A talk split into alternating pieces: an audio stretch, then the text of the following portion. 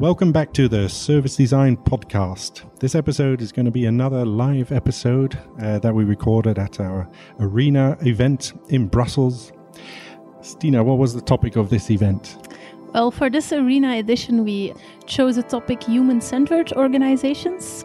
We really wanted to talk about uh, how big organizations, also small organizations actually, can become human centered. So, both centered on their end users, but also on their own uh, employees. Yeah.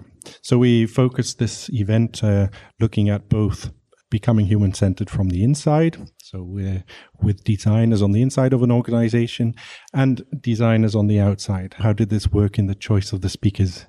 Yeah, so it's often a question that we get like, how should we implement human centered design or service design? Should we work with consultancies? Should we work with uh, from the inside? So hire service designers or other types of researchers, designers. And we think it's a mix, but we, uh, we really, in this event, we wanted to invite two speakers that both come from the, yeah, from a different perspective. So we have one person really from the inside and one who works at a design consultancy. And even they have a different perspective, we noticed that it was actually quite similar what they were applying in the organization. Mm. So don't keep us uh, waiting. who, who, did you uh, did we invite for the event? Yes, yeah, so we invited two really inspiring women actually. Uh, one was uh, Kara Kane, and she works as a community uh, manager at Gov UK. And her job really is to uh, bring people together to talk and really to user centered design in the organization. So, what she's doing at GovUK is she's setting up communities where people uh, learn from each other how they can become more uh, user centered. She's really bringing the skills inside the organization. So, giving trainings to people, telling them how projects could be done in a more qualitative way. So, really uh, designing the organization actually towards customer centricity. And then on the other side, we had uh, Olga Scupin. She's co-founder of Fuchsblau, and Fuchsblau is a German service design agency, and she's working with a lot of different companies in Germany to help them become more uh, human-centered. So a totally different perspective, more project-based work, but very inspiring as well. You uh, pointed out, yeah, they were two uh, female speakers. Mm-hmm. I don't. It wasn't really intentional uh, to invite two female speakers, but I did notice in the audience there were some people who really appreciated the fact that uh, that they were female speakers, as they were often used to having male speakers at these type of events. Yes, and what was actually also interesting is that one of the speakers, Kara, she also asked us in the beginning before the event and uh, if I remember well, uh, Gov UK is actually also, they really are investing in uh, diversity in the organization. So they really want to make sure that all kind of people are part of their organization. And when uh, some of their employees goes uh, to speak at another event, they really ask like, is it not a typical conference where only uh, old men are on the stage and then uh, they have to prove it's not? So uh, luckily we uh, we were doing right there and she could join us on the stage. Mm, that's great. One thing that really stood out for me this edition of Arena more than other editions is how people in the audience uh, who, who were not service designers were really enthusiastic about service design. They uh, came up to us saying, I want to do this too. What, what do you think was it about this evening that, that made people want to become service designers? Uh, I think what they both did really well was show that it shouldn't always be as complex or not to start at least. So uh, you can really start small. Like Olga gave some great examples on how to bring more empathy with employees. And she explained that in a project, they actually invited employees from different levels of the organization to try out the service themselves. And that gave like so many insights and really created empathy towards the end user because a lot was going wrong in their own service which they never thought would go wrong. And that worked really well and that was just a small action and other things like letting uh, the clients join the user test so they can see the users uh, see the users often struggling with some small things which really makes them realize uh, how important it is to design more uh, user-centered uh, services mm.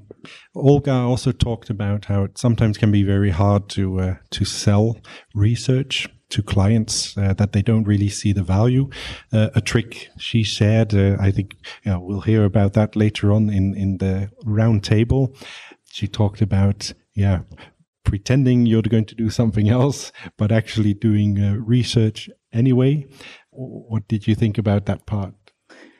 Yeah, I remember there was even a small discussion there during the questions. I think I fully agree with that, but I don't think it should be totally pretending you're doing something else. It's just part of a good design process. So if you tell clients you're going to uh, go through an iterative design process, it's just normal that research is part of it. And of course, you can say it's part of the design process because otherwise we will not deliver a good design. And what I do totally agree with is that we shouldn't uh, do like a huge research track in the beginning to then so that we should sell that before and then only start building so uh, i think yeah i do fully agree with the fact that we should just make it part of the process and not sell it as like a separate thing in our project mm-hmm. so we're going to let you hear Kara and Olga yourselves. Unfortunately, due to a technical issue, we don't have the uh, talks themselves for you to listen to, but we do have the roundtable discussion. We're going to pick up the discussion just after we asked our first question. We asked, can every organization become human centered? And you'll hear Olga pick up with an answer to that question. Enjoy the roundtable. Enjoy. Of, of course, I think uh, every organization can become user centered. And I think it's just a question of, as Kara said, where there's a will, there's a way. I think if, if you want to do something, you, you can. And organizations just have to shift their focus a bit on how they allocate time and budget. And I think then it, it can be done. And does this will have to be at the top of the organization? Do the people in charge need the will, or is it also possible, do you think, to to make an organization human centered from the bottom up? I think both is important. I think uh, you have to have buy in from top level management because they are, in the end, the ones that make decisions. But it's not enough if you just have managers who say, okay, let's be more human centered. I think you also have to explain to your employees why this is important and what it really means. And I think if you attack this challenge from both sides, then it can definitely be done. You talked a lot about the different kind of designers that you have at Gov UK, but I'm curious actually if, if you do those trainings or the community, are most of the people that are part of it designers, or is it more the civil servants that are part of it? And how do you make like a distinctions of designers that really do design work and the civil servants that are more also following the principles and the guidelines of design thinking. Yeah, so the yes, the designers are, are civil servants as well. So at our training, we like to have multidisciplinary groups there, and we're tending more and more to have more non-designers attending our training and our events, and we see that as really good because we need to help other people understand the process, understand why we work in this way, um, and understand the approaches and techniques. Not every department has the resource and has the budgets to hire these people in. So we don't want to hold design as our kind of our secret thing. Like it's important for us to share that out and to help upskill other people. So we have yeah product managers, delivery managers, business analysts attending our training um, and finding it really useful. Mm-hmm. So, um, Olga, you tried to change organizations from the outside in. Uh, Kara, you're on the inside. What would you two say are the advantages and disadvantages of the two approaches? I think the um, one of the advantages maybe we have, I don't know, correct me if, if I'm wrong. I feel like a lot of times we are actually hired because people see the need and maybe they already know what's wrong in their organization, but they need someone external to point the finger at where it hurts. And I think that can be an advantage. It doesn't necessarily mean that everybody in the organization already sees this need, but I think it can be an advantage because we don't have to then sell so much, you know, service design and research and this and this because people already say, okay, please come and do it, you know. On the other hand, what I always admire about public sector is you really create value for people.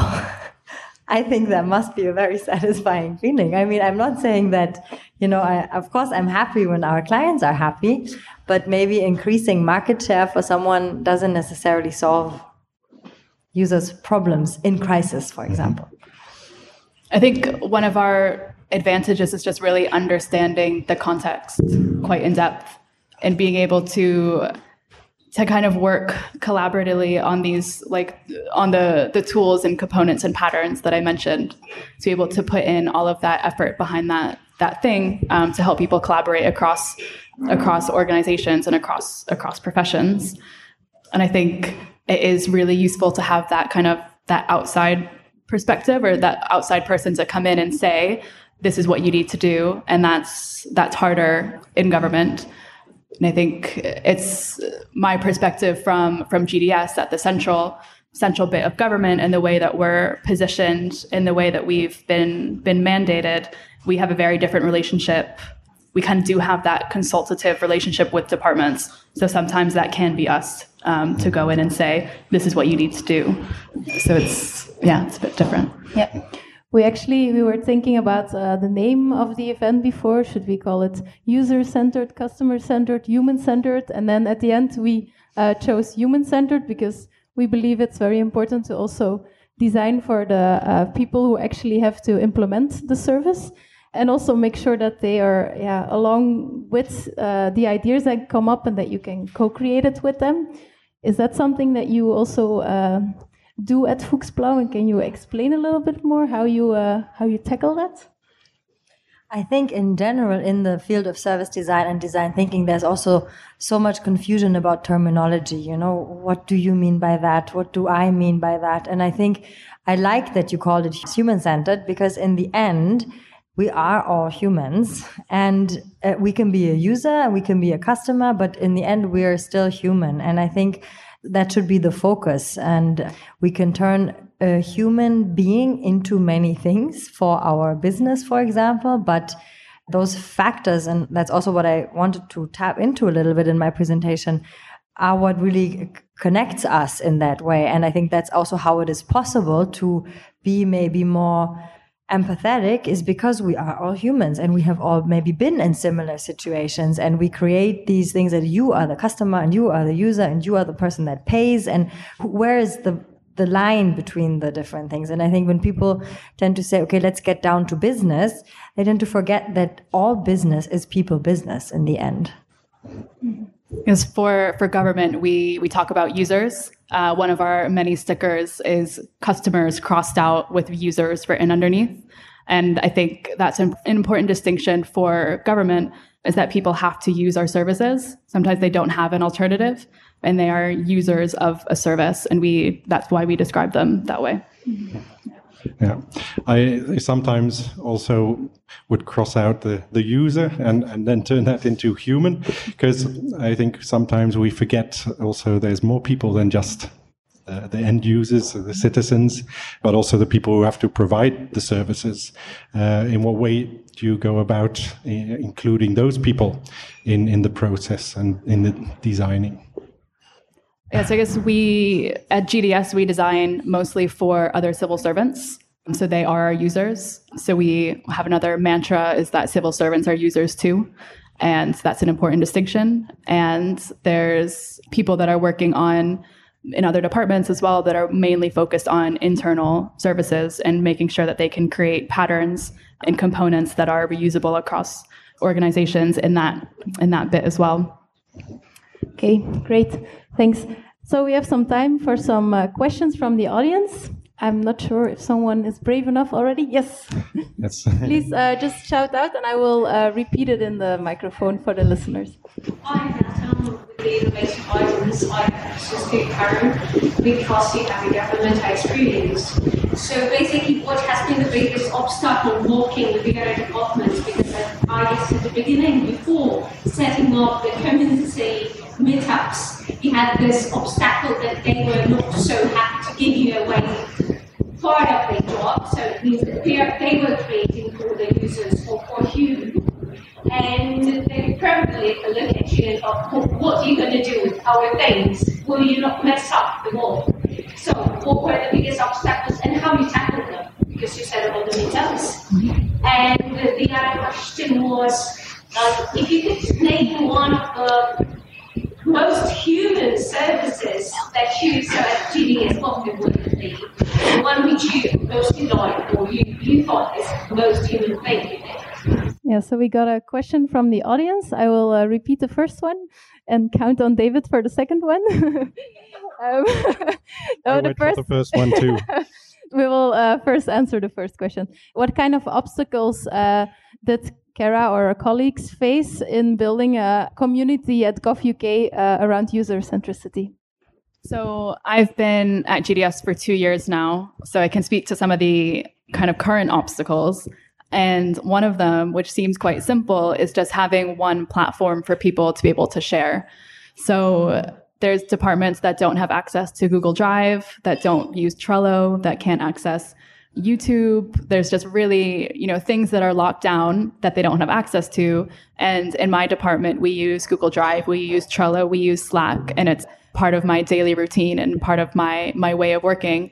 So that's a constant struggle is trying to help help those people that are in those lockdown systems feel like they're part of the community and feel like they can join in um, and sometimes that's just teaching them workarounds with incognito browsers i think another thing is just the I guess the findability and like the awareness that the community exists. So I generally know that there's designers in a department because there's a head of design or there's a design lead there that is connected to me. And if you don't have a design, if you don't have design leadership, then it's harder to find out about the community resources. So that's something that I'm trying to work on is how we can kind of create better better inductions for people to understand what the community is and why it exists and what the benefits are of it and how to get involved. So from everything from attending to a meetup to contributing to the design system, how can we help people engage and participate at every level in which they feel comfortable with.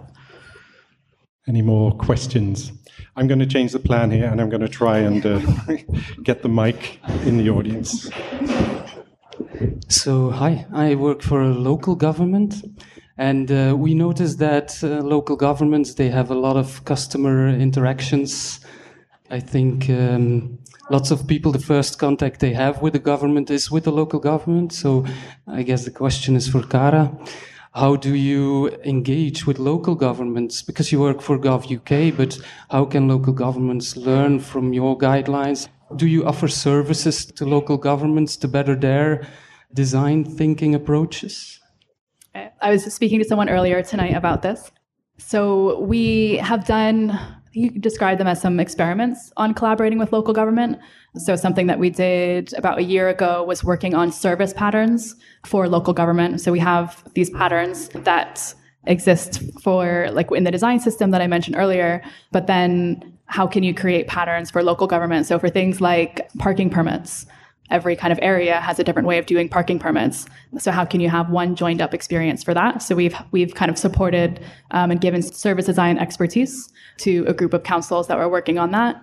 And we now also have something called I think it's called the local government kind of collaboration, which is trying to see how we can help local government learn from the things that we've done. So, for instance, the design principles that we have, the service standard that we have, how can that be adapted for local government?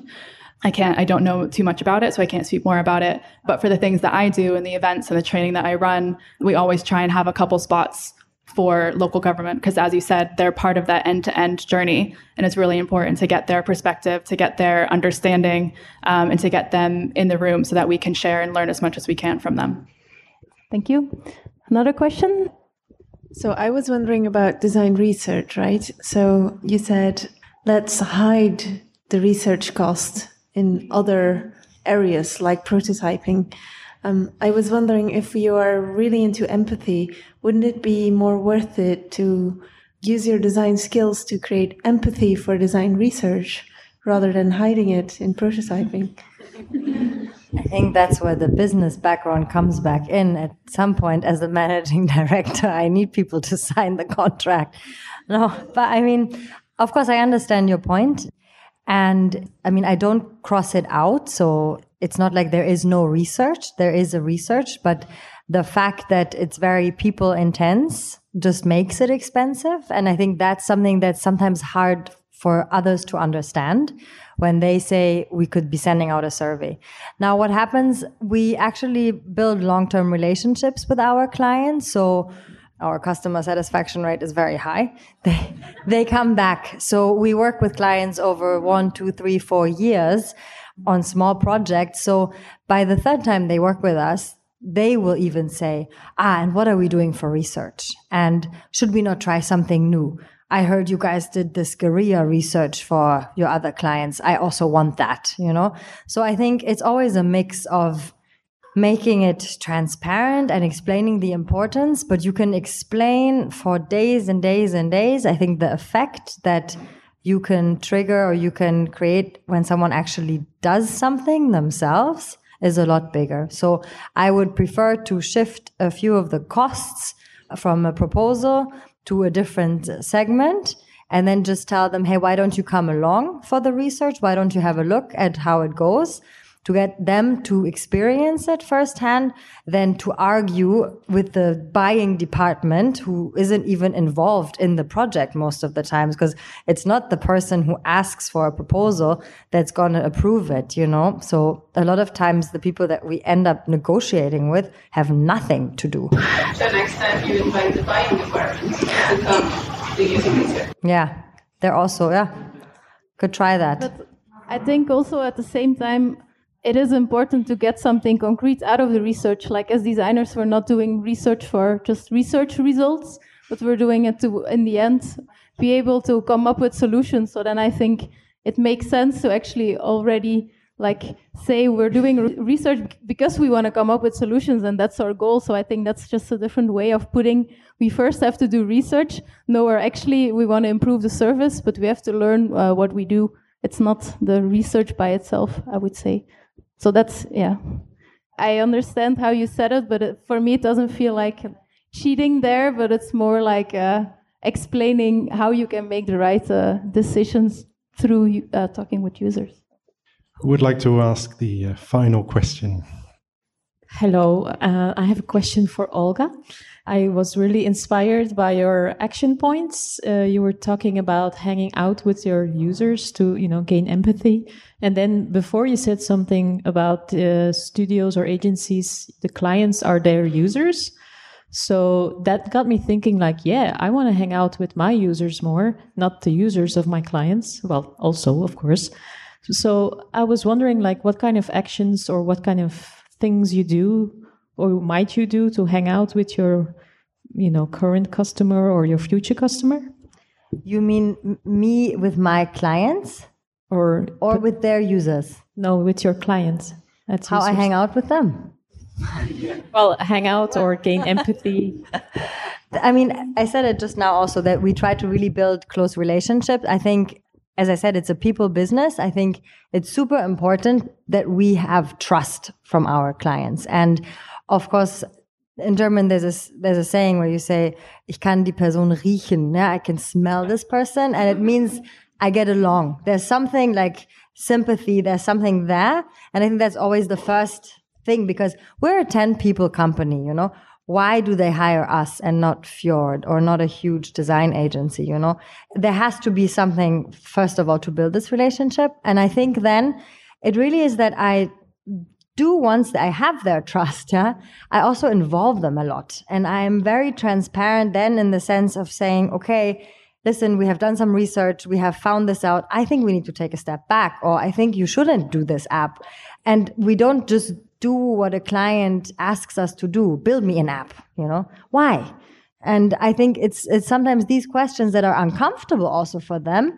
And I mean, I founded the company five years ago. If I spoke to 50 plus year old men in top management at Bayer, and I'm like, you guys shouldn't do this. They're like, who are you to tell us this? You know, like, what is your experience? And, and I think then you really build that relationship. And I try to see the people regularly. I invite them to come see us.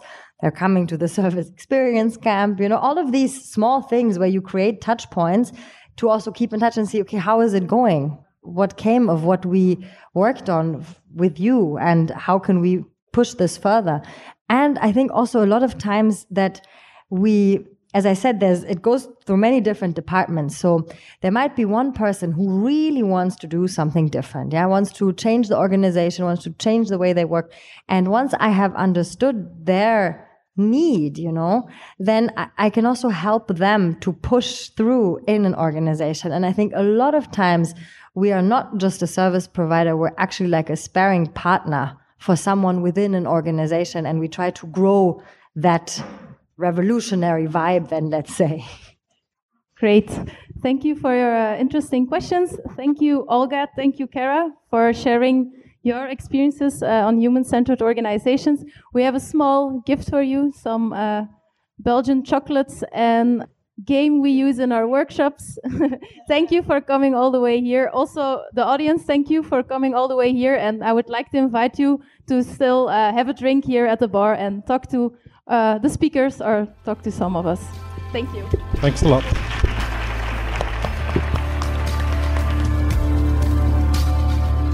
The Service Design Podcast was brought to you by the Service Design Network and Knight Moves. For more information, previous episodes, or to join the conversation, please visit servicedesignpodcast.com. For more information about the Service Design Network, visit service-design-network.org, and for Knight Moves, visit knightmoves.be. If you enjoyed this episode, please consider subscribing to this podcast. The intro and outro music is from If the Stars Grow Dim Tonight by Hydrogen Sea featuring I Will I Swear. Until next time.